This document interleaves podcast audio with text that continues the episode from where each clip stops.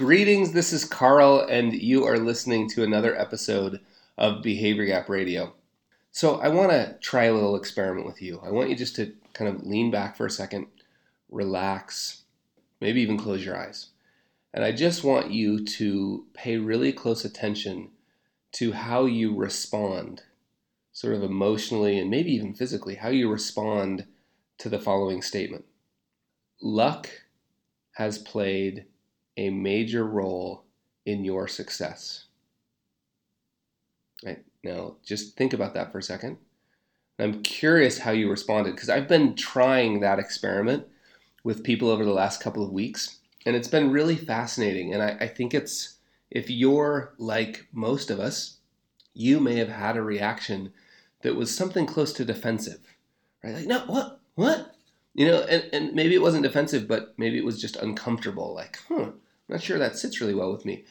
And I have found that really curious because I want to talk a little bit about luck. Like, luck has such a bad rap. Even when we are praising luck, we do it in a backhanded way. It's like a sneaky way to give ourselves a compliment, right? Like, I create my own luck, and luck is at the intersection of hard work and preparation, something close to what Seneca said, you know? And all of those things are probably true. But what I want to point to, and what I'm trying to sort of get my finger on, is this different, I'm going to call it a stronger form of luck, maybe pure luck. The kind of luck that if you're honest, there's no way, when it shows up, if you're honest with yourself, there's no way you can take credit for it. Right? And I can look back on my own career and point to a, number of things. I mean, uh, four or five things at least, where I was like, there's just, you know, I can't take any credit for that. And I want to be okay with that. It's okay to be lucky. I want to stop kicking luck in the teeth and instead realize that when it shows up, let's thank it. First, let's learn to see it there's something incredibly beautiful and humbling about learning to see luck.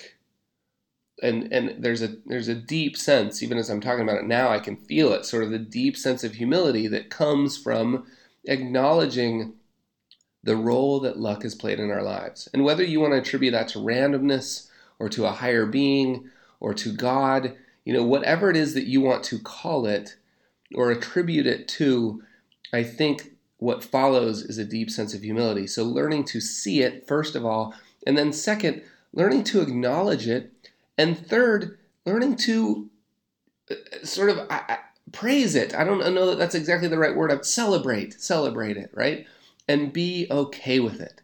Like, be okay if the answer to someone is like, How did you do that?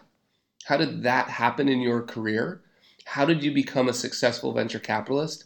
how did your first book or your second book or your third book sell a million copies? You know, whatever it is that's happened to you, what if we were okay occasionally not knowing the answer and having the answer just simply be, gosh, man, it was it was a lucky break. And when somebody pushes us on it, oh no, but you must have been work just continuing to say, oh, well, sure, like I, I haven't been sitting around, but in the end, it was still a lucky break.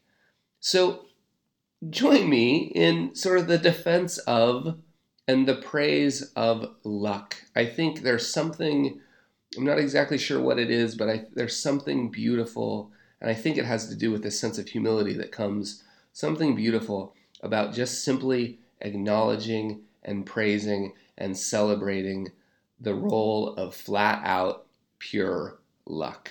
So let's give that a shot in 2017. And that wraps up another episode of Behavior Gap Radio.